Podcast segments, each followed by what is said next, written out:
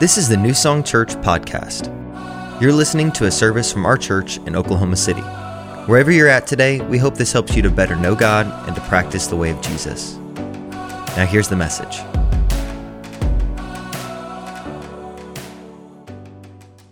Good morning, second service. How's it going? You guys good?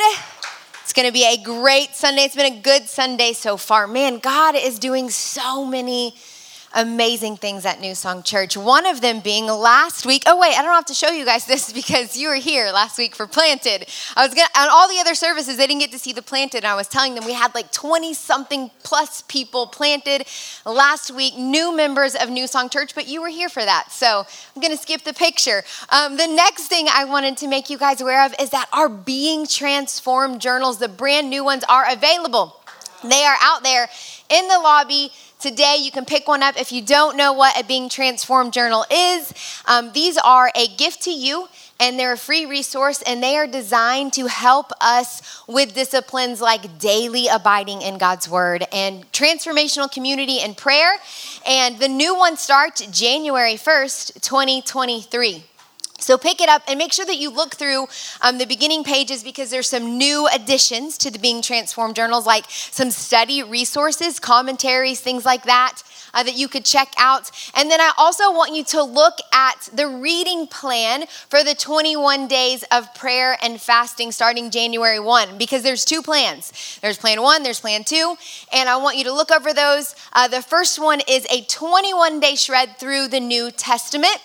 And the second one is um, a highlight chapter that you can read. Both plans are great plans. Whatever the Lord leads you to do, I want you to pray about it. God, what would you have me to do during the 21 days of prayer and fasting? And then just go for it and commit to 21 days in a row in the Word. And I'm telling you, it will set you up the rest of the year for an amazing transformation that the Lord wants to do in your life. How many know that to be true? As you've dived into the world like, or word dove, dived, and you, uh, whatever, as you've gotten to the word like never before, how many know that to be true? That you've seen transformation this year, right?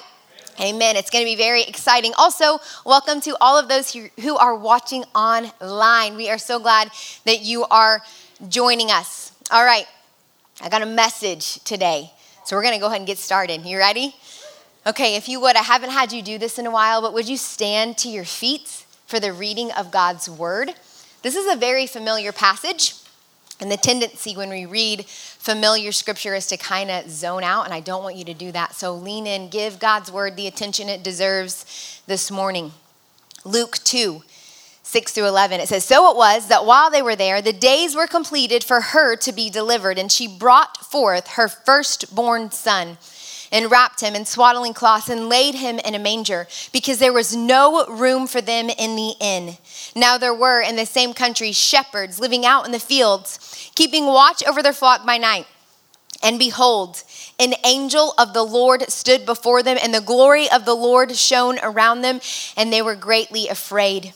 Then the angel said to them, Do not be afraid, for behold, I bring you good news of great joy, which will be to all people. For there is born to you this day in the city of David a Savior who is Christ the Lord. You may be seated. Today, as we continue our Advent series, I want to talk to you about the good news of great joy, the good news of great joy. Now, a couple weeks ago, when I uh, looked ahead to remind myself what Advent theme I was going to be teaching on, I discovered it was joy, and something happened. I began to see joy everywhere. Like, kind of like when you get um, a new car and you start to see that make and model everywhere. That's what happened with joy. I started to see it everywhere the word at least. I started to see this word everywhere. People spell it out on their roofs at Christmas time and Christmas lights. Probably because it's like the shortest of all the words. Jay, J O Y. Uh, I've seen it like uh, on, on those hand painted wooden signs you get from Hobby Lobby, like propped up on people's porches or over their mantles. But the place I've seen it most is on gift cards. Look at all these gift cards. I saw it on a Target gift card. Joy. Sephora, give joy. Five below, give joy, get jolly, In-N-Out, joy. Krispy Kreme, give joy. As if a burger or a donut or some new BB cream could bring joy, could bring joy. This word joy is out there everywhere. I'm telling you, you're gonna leave here today and you're gonna see it everywhere too. And you know why? It's because marketers love this word joy. Because joy, if you're taking notes, joy is a good feeling in our soul when a longing is fulfilled. Joy is a good feeling in our soul when a longing is fulfilled. John the Baptist experienced this kind of joy. Uh, in John chapter 3, you can read about it. He, he hears that Jesus is baptizing people, and his disciples come to him and say, Hey, Jesus is baptizing people. And you think John would be like, uh, Jesus? Come on, it's John the Baptist. Like this is my thing. Why don't you go like feed people, multiply bread, things like that? But I'm I'm the Baptist. I'm John the Baptist. But that's not what he says. It says when when he hears of this, he says, "This joy of mine is fulfilled." He's speaking to this longing for the Messiah. The Messiah is now here and his joy is fulfilled. Knowing that he must decrease and Christ must increase, it actually fills him with joy, a longing fulfilled. Joy is a feeling we get when we receive something we've been longing for. And marketers know how to milk our longings for all that they are worth. Christmas morning, 1988. I am three years old and all I want for Christmas is a PJ Sparkles doll. Watch this commercial and you'll see why. PJ Sparkles, shine a love on me, shine, shine, shine. Meet PJ Sparkles, the doll who loves you back. When I give you a hug, you light up with love. From morning till night, when I'm holding you tight. PJ Sparkles, shine a love on too. PJ Sparkles doll. Her dress becomes a nightie. Batteries not included. Only from Mattel. If you didn't grow up in the 80s, I'm sorry. I'm sorry for you. The 80s were the best. The doll that loves you. My mom knew that this is what my little heart was longing for, and she wanted to fulfill the longings of my heart. So she went to go buy me a PJ Sparkles doll. Only one problem they were sold out everywhere.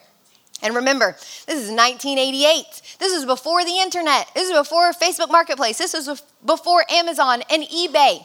All we had was Toys R Us and KB Toys. I kind of liked it that way better, actually. KB Toys, Toys R Us, Sears, Kmart, but they were all sold out. But my mom, did not give up that easily. She wanted to fulfill this longing that I had for PJ Sparkles. So she began to do her research. She began to ask around, and she found out when the next shipment of PJ Sparkles was scheduled to hit the Toys R Us by our house. And she took off of work, like took some sick time, and she went and she waited in line with a bunch of other desperate moms because apparently there was tons of other little girls in Tulsa that were desperate to be loved back by this doll.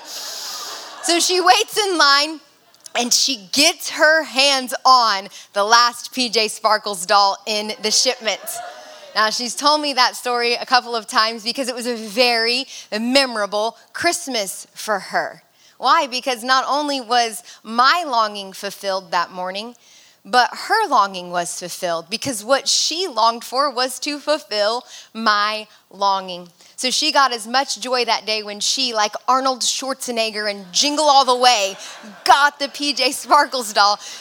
As much joy as I had when I opened it that morning. But the joy did not last forever. In fact, it was pretty short lived because once I got PJ Sparkles, I realized that. Um, like this doll that I wanted to cuddle with and sleep with, like, she was hard as a rock. She didn't have a soft part on her body. It was like cuddling with a pretty rock. And so the joy, the joy was short-lived. The great philosopher Charlie Brown once said, I just don't understand Christmas, I guess. I like getting presents and sending Christmas cards and decorating trees and all that, but I'm still not happy. I always end up feeling depressed. Maybe that's you today. Like you like Christmas, like fulfilling longings and longings fulfilled. That's fun while it lasts, but it never lasts as long as you think that it's going to last.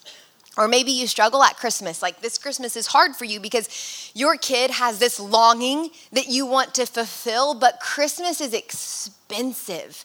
And you can't fulfill that longing for that basketball goal or that laptop computer because it's just out of your budget. And you find yourself like, just feeling down. I want to fulfill their longing, but I, I can't. Or maybe you um, have given every hint all year long, like dropping the hints to to um, to let your spouse know about that longing that you have, but they're oblivious. and instead of getting what you long for, you get the toaster. the word the word joy is out there everywhere, but the feeling of joy in our soul, it seems to be covered up underneath all the things that we think will bring us joy, but cannot like that Christmas card. We nailed the Christmas card picture this year. Yay, joy. And, and we got the Christmas cards out on time. And, and, and the gifts are wrapped early and under the tree. And we stayed in budget. And, and all of the, the, the Christmas movies and the eggnog and the peppermint bark and, and, and Nat King Cole and Bing, Bing Crosby and decorating the tree and all of these things that pile up that we think can bring us joy, but I'm, I'm afraid all of these things that pile up are actually covering up the actual good news of great joy. Enter Advent. Advent is the expectant waiting, the hopeful anticipation, and cheerful preparation of God breaking into our lives in all moments, all places, and all times, past, present, and future. Now, I don't know about you, but I have found that it is hard to anticipate Christ breaking in at all moments when I am worried about finding the perfect gift for every person, staying in budget, baking every Christmas treat, watching every Christmas movie, seeing every Christmas light display within a hundred mile radius. It's hard to anticipate Christ breaking in if we are not intentional during the most wonderful time of the year about recovering about uncovering some of the mystery and the excitement that Christmas itself ought to bring. We will have just another busy, another stressed, another McCallister esque family uh, Christmas, and we will head into the new year depleted. Advent this series, the reading plan that we are in right now in our Being Transformed journals, our mindset our Advent mindset of expectancy, uh, uh, of uh, anticipation and celebration and participation. Advent concerning God's kingdom. Advent helps us to uncover the good news of great joy so that we can actually have a Merry Christmas, but not just a Merry Christmas, a Happy New Year. And not just a happy new year, but to have this underlying joy that lasts all throughout the year. Ebenezer Scrooge in A Christmas Carol says, I will honor Christmas in my heart and try to keep it all the year. I will live in the past, the present, and the future. This is Advent. It's too bad that Ebenezer Scrooge is more known for bah humbug right? This is a beautiful line. I will honor Christmas in my heart and try to keep it all the year. I will live in the past, the present, and the future to honor Christmas, to honor the good news of great joy all year long. This is what we are called to do to live in the past, in the present, and the future. So let's talk about joy the joy that the shepherds announced the night of our dear Savior's birth, the good feeling in our soul when a longing is fulfilled, and what it looks like to live into the good news of great joy, past, present, and future. Let's pray. Come, Holy Spirit. Would you come, Holy Spirit? Would you fill me, Holy Spirit? Fill me, Holy Spirit.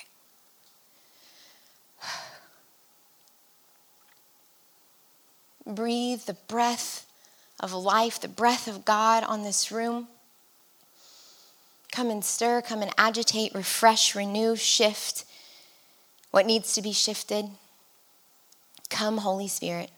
In Jesus' name, amen.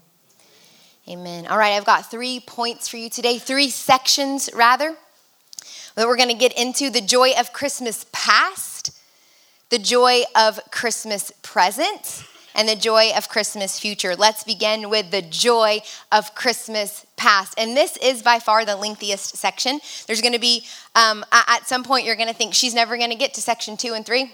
I promise I'm going to get to section two and three, okay? This is the lengthiest one, um, but are you ready? Somebody say, I'm ready. Okay, buckle up. The joy of Christmas past. Okay, when we turn in our Bibles from the Old Testament, we flip the page from the Old Testament to the New Testament, we are greeted with a genealogy. Matthew 1 1, look at this. It says, The book of the genealogy of Jesus Christ, the son of David. Somebody say David. David.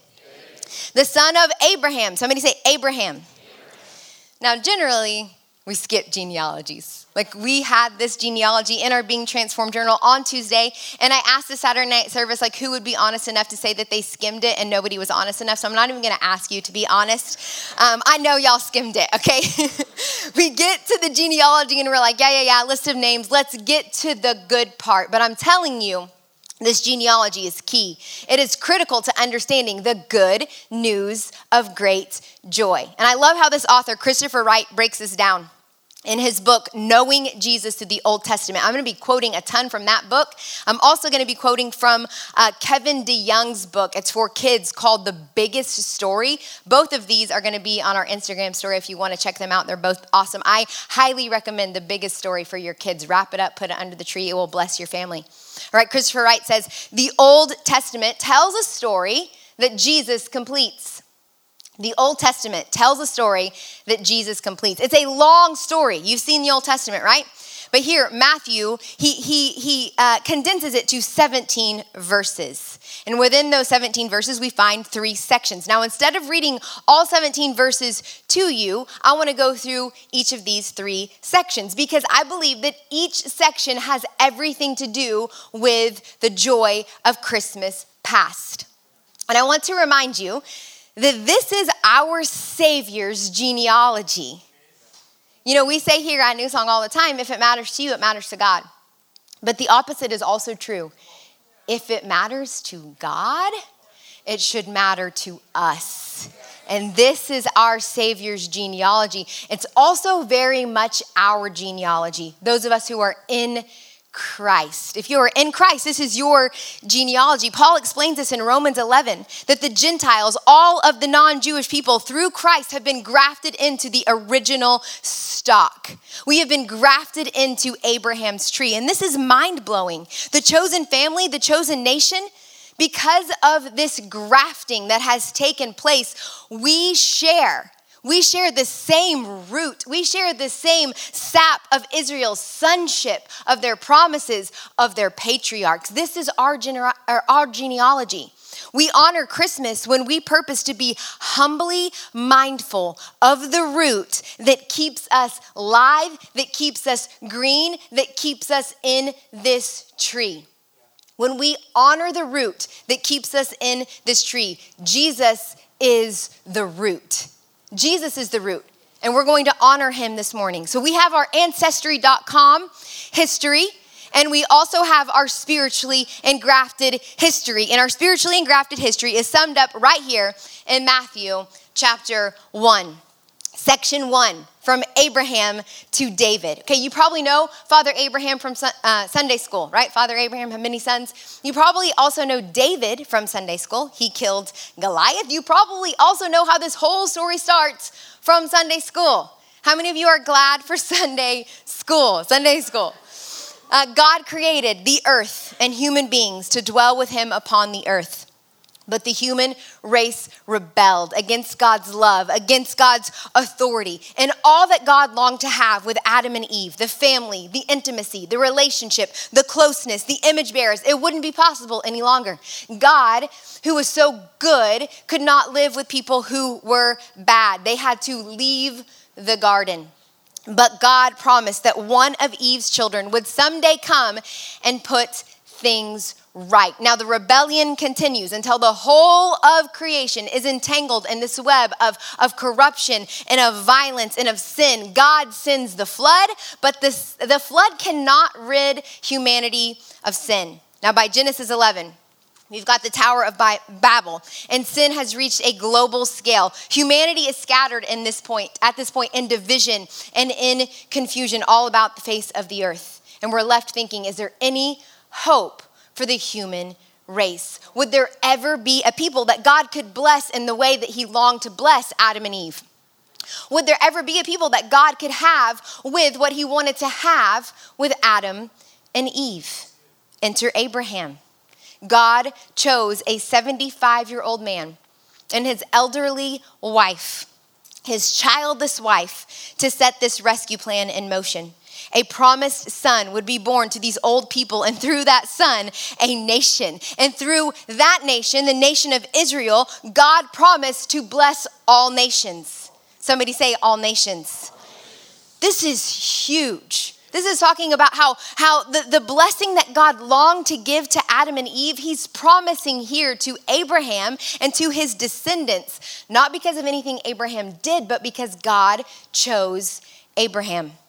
Isaac is born, and the family that was to become this great nation began to take shape and it began to increase. Now, the descendants of Abraham, they end up migrating to Egypt in a time of famine to find relief. And what happens? They end up becoming slaves for generations, like ruled by evil taskmasters. Is there any hope for God's people? We're wondering at this point. This nation that is supposed to birth the restoration of all that was lost in the garden, they're not looking so hot.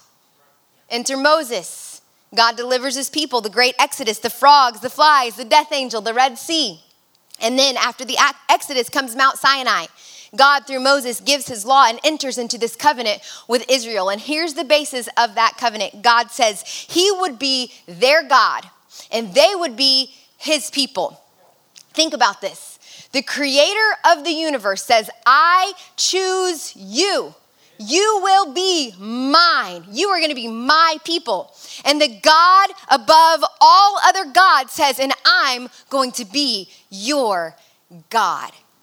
This is the covenant he makes with this chosen people that came from the descendants of Abraham. Now, the Exodus generation, due to their unbelief, their rebellion, they die in the wilderness. And the next generation, under Joshua, they take possession of the promised land, but they struggle to possess it fully. And so this aggravation sets in internal strife and external pressure and, and chronic uh, disloyalty to God. And they grow frustrated and they begin to demand a monarchy. Monarchy. Monarchy. They want a king like the other nations. They want to look like the other nations, which is ironic because God has set them apart as a gift to the world to show the rest of the world what redeemed people look like and how redeemed people live their life. But now they want to look like the other nations. They want a king. Enter David in section two of Jesus' genealogy from David to exile. So David establishes the monarchy, and there's a lot of good things that happen when David is in charge. The, the people are victorious, they're prosperous. Now God makes a personal covenant with David. Abraham and David listed right there in the genealogy of Jesus. He ties his purpose for Israel, this great nation that's supposed to bless all other nation. He ties that promise to the house of David. The promise to David included a son, an heir, a great name, a special relationship, an everlasting kingdom. All that was lost in the garden would be redeemed through David's family tree. Now, David's son Solomon, he starts off on, on the right track. Like he's doing good. He rebuilds the temple, but he ends up tripping quite spectacularly. He introduces Israel to foreign trade, and with that comes a bunch of stuff that nobody likes, like forced labor, not fun, taxation, nope. Military drafts, nope. Confiscation of wife, property, etc they're not on board. They begin to become disgruntled, discontent. And that discontent led to this nation that's supposed to bless all other nations becoming divided. You have Israel in the north and you have Judah in the south, and neither are crushing it. Neither are doing very good. God punished Israel first and then Judah. Here's what happens in the course of 400 years this nation goes from top dog to dog food. They'd been kicked out. They have been exiled from the promised land, just like Adam and Eve had been kicked out of their paradise. And worst of all, David's house and David's throne were no more. So, how would this nation, without a land, without a ruler, without a monarchy, how would they ever bring about a blessing to all nations? How could the promised blessing of God, everything that God longed to give to Adam and Eve, how could it come out of this mess? How could all that was lost be found in this pile of rubble and this pile of debris? Section three from exile to Messiah. After 50 years in exile, the people are losing hope. They begin to grumble. They begin to accuse Yahweh of having forgotten them and having forsook them. Again, ironic because they're the ones who are chronically forgetting and forsaking him. But the first group of the exiled Jews, they return home. They start to return home. It's a mess. There's glimmers of hope. Eventually, they rebuild the temple, but depression and disillusionment set in. And it didn't matter which prophets God sent Isaiah, Jeremiah, Ezekiel, or how many the people never listened, at least not for very long. And the Old Testament comes to an end. No more warnings, no more direction, no more word from the Lord, only silence for 400 years. But the Jewish community goes on during this time. They live through two more changes of power, and something happens in this intertestamental period between the Old Testament and the New Testament. There begins to, to uh, uh, have, there's an increasing devotion to the law, to the Torah. This is where the scribes and the Pharisees come in. They're like, okay, exile, not good. Well, how, how did we end up in exile? We didn't obey the law. So there's these movements of wholehearted devotion to the law. And another thing that happens in between the Old Testament and the New Testament is there's this increase of messianic hope. God's people begin to long for the prophesied coming figure who would bring about this intervention, who would lead the people, this coming figure who would herald the end of this present age of darkness, who would, who would bring with him the arrival of the kingdom of God, who would restore this nation who was supposed to bring blessing to all other nations. They were longing for a Messiah. So imagine the quickening of pulses. Imagine the stirring of hearts in Jewish homes and Jewish communities when into this mixture of longing for a Messiah begins to drop the news that the angels gave to the shepherds who were keeping watch over their flock by night. Imagine the stirrings that, that were happening when into this mixture of longings drops the message of John the Baptist and then eventually drops the message of Jesus. Fear not, for behold, I bring you good news of great joy for all people. For unto you is born this day in the city of David a Savior who is Christ the Lord. After all of the ups and all of the downs, mostly downs, we arrive in the little town of Bethlehem, where we meet this child from the line of Abraham, descended from the son of David, the bright and morning star, the Messiah. The Messiah who hails from the nation that was promised by God to Abraham to bless all nations. The nation that was to bring everything God desired to have with Adam and Eve to all the other nations. From this nation that at times seemed incapable of producing an everlasting kingdom comes this little Jewish baby boy, a longing fulfilled a centuries old longing, a nationwide longing, a creation wide longing, all wrapped up in swaddling clothes, a bundle of joy, a bundle of longing fulfilled. The Messiah had come, and with the bright and morning star, a new day a new law, a new temple, a new sacrifice, a new creation. So, what does this genealogy lesson have to do with your joy this Christmas season? It has everything to do with your joy this Christmas season because the Old Testament story that Jesus completes is your story and it is my story. You may be thinking, no, the Old Testament story is obviously the story of Israel. No, it is your story. This includes you. The good news of great joy that the angels announced was for all people. Listen, Jesus is the fulfillment of that promise. And when you pass by your nativity scene, in your home or in the yards of your neighbors, I want you to think about this. When Mary pushed that little boy into the world, she was pushing God's promise into the world. She was pushing the snake crusher into the world. She was pushing the restoration of all that was lost in the garden into the world. She was pushing joy into the world. And I want you to imagine the joy of Abba, our Father in heaven, as he hears the first cries of Jesus in that nativity cave. Finally, finally, he will be able to give his children what he has longed to give them. Finally, what humanity has been longing for since Adam and Eve had to leave Eden the gift of restored relationship, restored communion with our Creator, the gift of Him, all of Him, not just reserved for a special group of people, but for all people the gift of Him, His joy, His peace, His righteousness, His freedom, intimacy, healing, His presence, eternal life, the God kind of life, everything we could ever need, He could now give us, and we can't mess it up.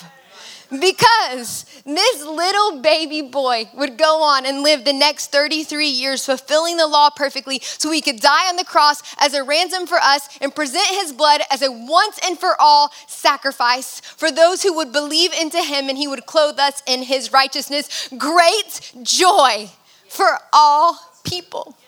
For all people. A right relationship with God was fulfilled in Christ and made available to us. And now we can say, He is our God and we are His people. One people, one nation, one story. I kept thinking of that old Rich Mullins worship song this week as I was studying, and it would just fill me with awe. Like, whoa. You know the song? Josh says I, I don't have the melody quite right, but it's okay. See if you recognize it, okay? Oh God, you are my God. You know it? And I will ever praise you. Oh God, you are my God. And I am your people. And everything that you promised to Abraham, everything you promised through David is now mine in Christ Jesus, the good news of great joy. Galatians 3 8 through 9 says, What's more, the scriptures looked forward to this time when God would make the Gentiles right in his sight because of their faith. God proclaimed this good news. We're talking about the good news of great joy, right? God proclaimed this good news. He proclaimed Jesus to Abraham long ago when he said, all nations will be blessed through you. So, all who put their faith in Christ share the same blessing, not one kind of like, but the same blessing Abraham received because of his faith. Now, the blessing that Abraham received was the blessing of right standing with God through faith. The blessing Abraham received, it's not about money. I'm talking about, no, the blessing that Abraham received was the blessing of right standing with God through faith. There is no greater blessing. The joy of Christmas past is recognizing that the scriptures looked forward to us.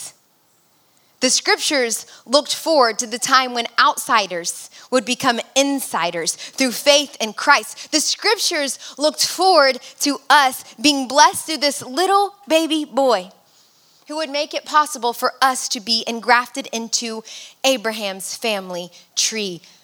Joy is a good feeling in our soul when a longing is fulfilled, right? The deeper the longing, I'd say the, the more lasting the joy. And the deepest longing of all of our lives, communion with our Creator and right standing with God has been fulfilled in Christ, which means every person who's been adopted into this family and grafted into Abraham's family tree can experience deep and lasting joy no matter what external circumstances that they're going through. Listen, if you are depressed, if you are sad, if you are foggy, get to the secret place and dive head first into your spiritual and grafted history. Saturate yourself with the truth about who you are in Christ and who Christ is in you. Meditate on what it means to be a daughter of God. Let those words sink in. Sing them over and over. Oh God, you are my God until that truth hits your soul. Let your mind be blown as you meditate on promises like His faithfulness endures through generations. What generation are you? You're a boomer, you're Generation X, you're millennial, Generation Z, whatever generation you are in, you need to find yourself in this story. His faithfulness has endured to you and your generation. The good news of great joy. Next, the joy of Christmas present. The joy of Christmas present. Jesus came, past, He's coming again, future, and somewhere in the middle, where we find ourselves, is the present. God's kingdom has come, right? We also know um, that there's more to come. So, in this time that we find ourselves in, where, where we live in this reality of kingdom now and kingdom not yet, how can we experience, how can we participate in the joy of Christmas present?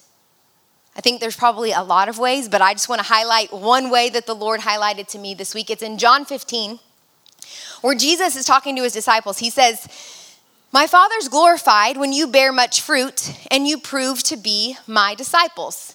And then he says this These things I have spoken to you so that my joy may be in you and so that your joy might be full. So he goes about talking, he, he goes from talking about like glorifying uh, him, like how he goes from talking about my father's glorified when you bear much fruit and about proving to be his disciples. And then he says, I tell you this so your joy can be full and so that you can have my joy. So this tells me that we can experience the joy of Christmas present when we seek to fulfill our father's longing. When we seek to fulfill our father's longing. We experience joy when we look to be longing fulfillers. When we purpose to know what God longs for, what He wants for us, what His will is for our lives, and then we seek to fulfill it, it not only brings Him joy, but as we fulfill His longings, it brings us joy.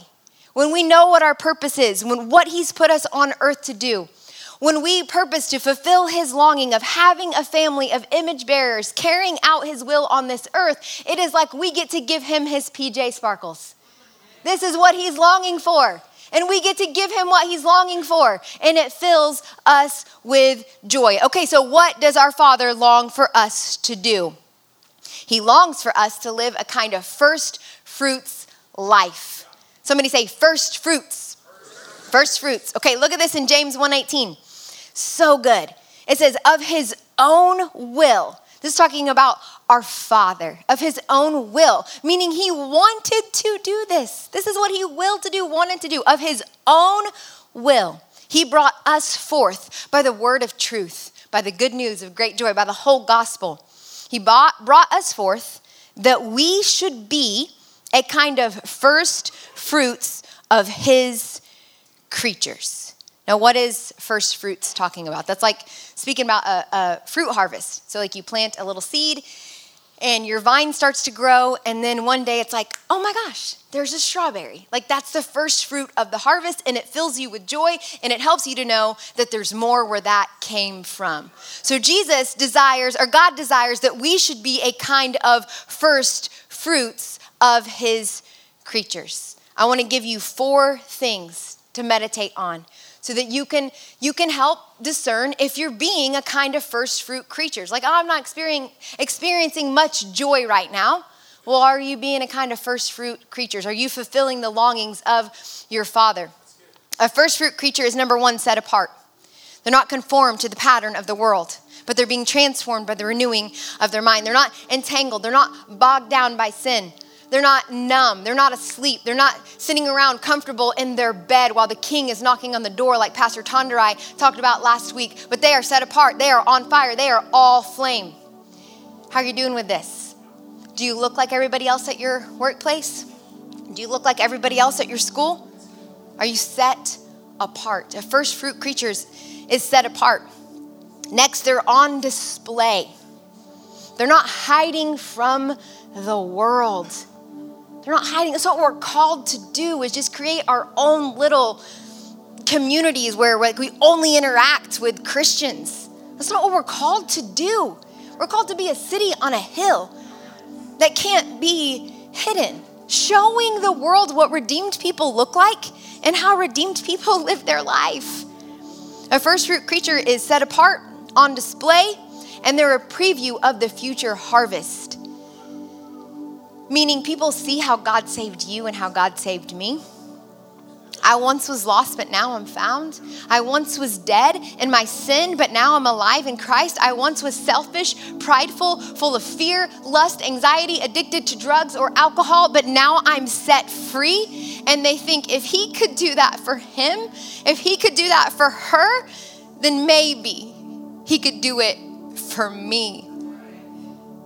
We're supposed to be a preview of the future harvest.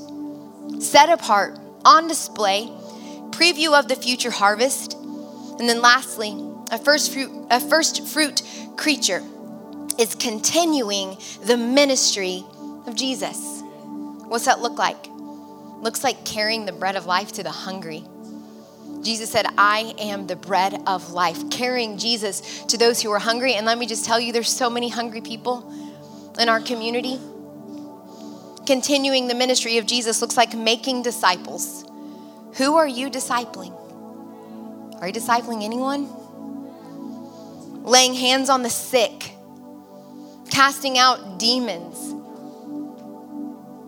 continuing the ministry of Jesus, people. This is what we're called to do living from a place of freely I have received, and so now freely I will give. This is what a first fruit creature looks like. And when you live as a first fruit creature, fulfilling the longings of your Father, you can have joy all of your life in every season. When you offer Him your obedience, your hands and your feet. I promise you, I'm not going to remember what I got for Christmas this year, even though Josh is a phenomenal gift giver. He is not the toaster giver. He is a good, he's, he's the best gift giver. I'm the toaster giver in the family. I'm like, what? You wanted that? I had no idea. He's a good gift giver, but I'm not going to remember the gift that he gives me. It'll bring me a little joy on Christmas morning, but you know what's going to, when I look back over 2022, the things that are going to bring me the most joy, the lasting joy, is those moments where like I'm just going about my business and I sense that, that God has a longing to minister to this person. And I stop and I say, okay, I, want to fulfill your longing. So I'm going to pray for this little girl named Ellie in the parking lot of Cafe Cacao who's dealing with an anxiety attack. And there's demonic activity going on in her nose and I go over and say, Can I pray for you? And I'm freaking out her mom, and it's awesome. And, and, and God is moving. And I get to fulfill the longing of my father to love on this little girl named Ellie who's probably never stepped foot in, in, a, in a church all of her life. But he wants to minister his love to her, he's trying to reach her. And I get to fulfill his longing to reach her. It brought me so much joy praying for Rusty and his collarbone in Target. Stopping on the side of the road and praying for Erica and her son, Caden. And Caden saying, Yeah, you can pray for my mom. She has seizures. And being able to lay hands on her and pray that God would heal her. Fulfilling my father's longings. Doesn't matter what other stuff is going on.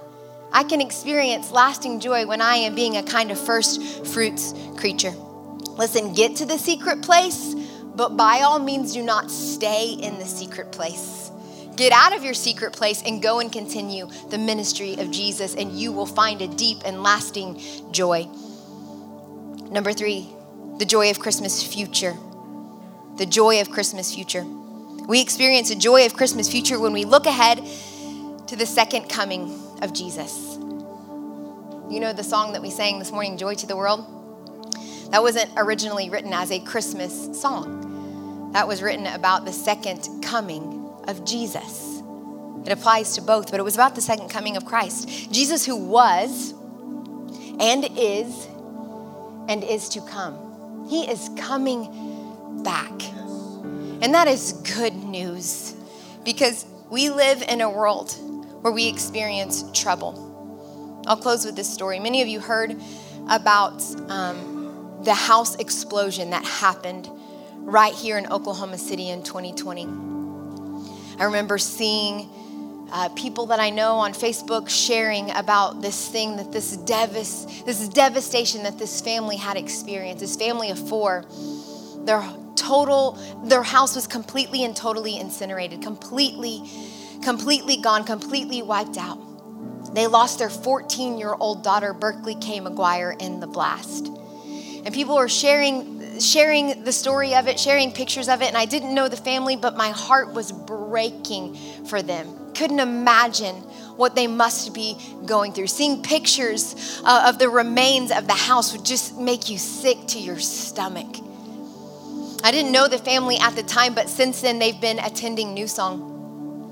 And um, I remember when somebody pointed them out, like, hey, that's the family that they lost their daughter and their home in the explosion. And I just remember thinking, what must it be like for them to come and worship the Lord after losing so much, after going through such a devastating loss, losing their daughter, their home, their neighborhood that they loved, and then dealing with the lingering health struggles that are left over from the effects of the blast that they have in their physical bodies. Living the story of Job like everything is fine one moment and then literally like one second later the push of a button to start a coffee maker and everything changes and nothing will be the same i've spoken with sean the father of the mcguire family a few times but a few interactions or a, a few weekends ago i had one of these interactions with him that would mark me forever he was out in the lobby he's talking to josh he's holding his little baby girl and I came over to see his little girl because she's adorable and um, talking about how cute she is. Like, oh my gosh, she's so cute. And he's blowing my mind talking about how he and his wife are 50, 50 with a new baby. I'm just like, what? Oh my gosh. And then he mentions the baby's name Everly Joy.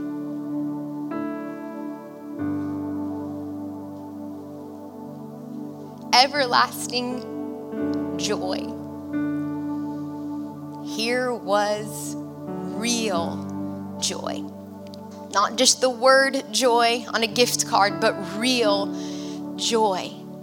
And I asked him and his wife Tanda if they wouldn't mind me sharing a little bit behind how they could name their daughter Everlasting Joy after experiencing such intense loss. And here's what he wrote He said, Everly Joy is God's gift, a promise of the reality of everlasting joy. We hold the tension of God not raising Berkeley in this life and the sadness that brings with the promise that He will make all things new the restoration of all things, whatever happens on this earth, we hold steadfast in the faith as an anchor that our hope is in heaven, our hope is in God. Things will never be the same, but they hold fast to the promise that all things will be made new. All things will be made new. Listen, when you're experiencing hell on earth, walking through crisis, betrayal, loss, sickness, you can still experience everlasting joy. Not someday when you start to feel better and when everything is right again, but you can experience everlasting joy right now. Believe me, believe me. Sean and his family, they still experience deep hurt every single day since that blast. and they're dealing with with with with doubt and and struggling like God we want to trust you again fully but their trust was broken in that moment There's, they're still dealing with doubts lingering questions but they have this everlasting joy in the midst of hurting and suffering and questions, in the midst of loss. They have that everlasting joy because they believe that Jesus is coming again. He is coming again. And until then, they can pray for more of his kingdom, more of his rule and reign, advancing on earth, bringing healing and wholeness and chasing out darkness and chaos. Revelation 21, 1 through 7 says, Then I saw a new heaven and a new earth. For the old heaven and the old earth had disappeared, and the sea was also gone. And I saw the holy city, the new Jerusalem coming down from God out of heaven like a bride beautifully dressed for her husband. I heard a loud shout from the throne saying, Look, God's home is now among his people. He will live with them and they will be his people. God himself will be with them. He will wipe every tear from their eyes, and there will be no more death or sorrow or crying or pain. All these things are gone forever. And the one sitting on the throne said, Look, I am making everything new. And then he said to me, Write this down for what I tell you is trustworthy and true. And he also said, It is finished. I'm the Alpha and the Omega, the beginning and the end. To all who are thirsty, I will give freely from the springs of the water of life. All who are victorious will inherit all these blessings. And here it is again I will be their God, and they will be my children every longing fulfilled. God's longing to be our God, our longing to be his people, all fulfilled in a perfect garden city where there is no more grief, no more sorrow, no more lost. Joy to the world. Joy to the world. N.T. Wright says God is so full of mercy that his most characteristic action is to come down from the throne and in person wipe away every tear from every eye. Jesus, who was and is and is to come. Advent is the expectant waiting, hopeful anticipation, and cheerful preparation of God breaking into our lives in all moments, all places and all times, past, present, and future. Would you stand to your feet? We're going to go into a time of worship as we close the service out in altar ministry. Um, but before we do, I just,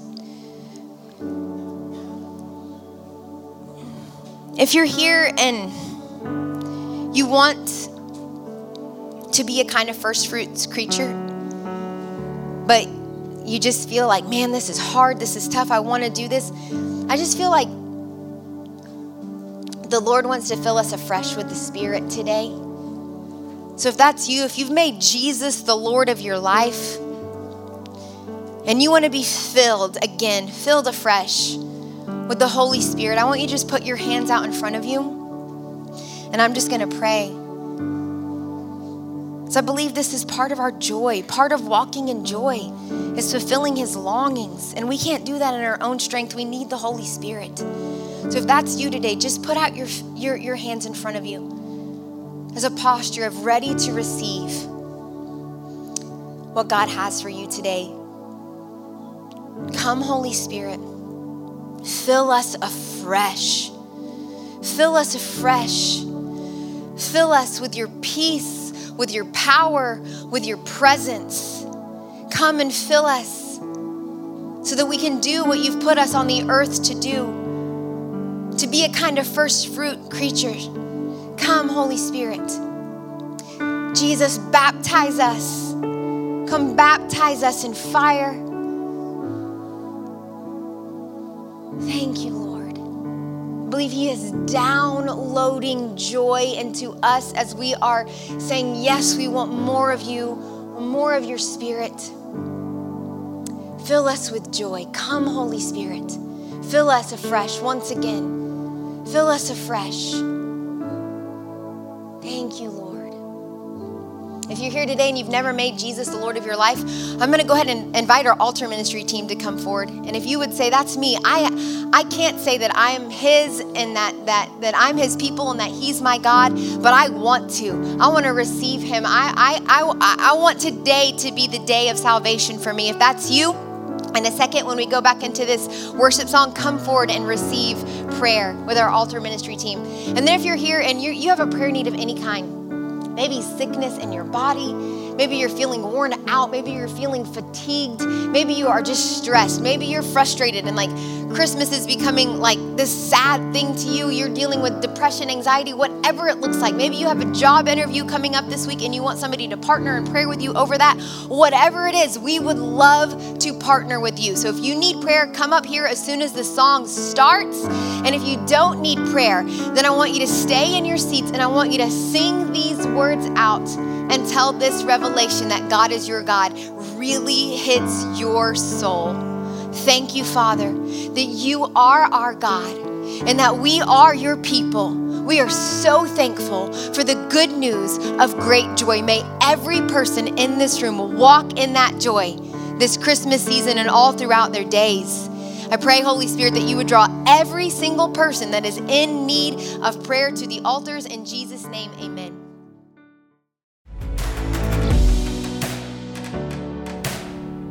Thanks again for listening. For more information on our church or for more resources to help you grow in your faith, go to newsongpeople.com or download our app by searching for New Song Church OKC in the App Store.